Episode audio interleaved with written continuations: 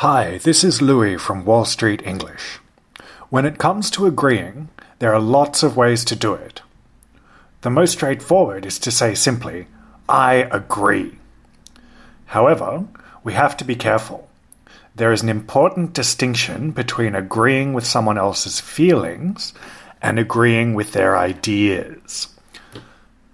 When we agree, we are saying that whatever someone has said is correct, in our opinion. Therefore, if my friend says, I like swimming, and I say, I agree, I am saying that it is correct that she likes swimming, which is a bit of a weird thing to say.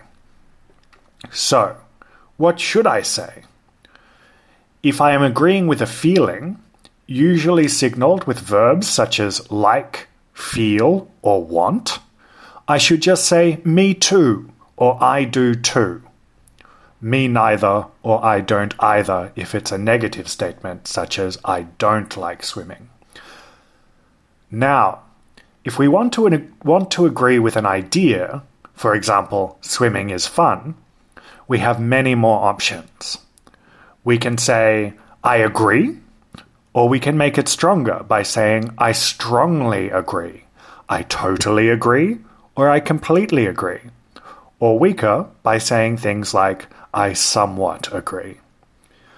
We can also say, that's right, that's correct, or you are right, or you are correct. We can also use a number of single words, which allow us to signal agreement without interrupting too much.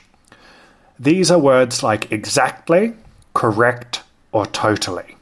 Though be careful with that last one because it's a little new to the language and it's still a little informal. Okay, so that's it for now. It's been fun and I hope you'll agree. See you next time. Louis.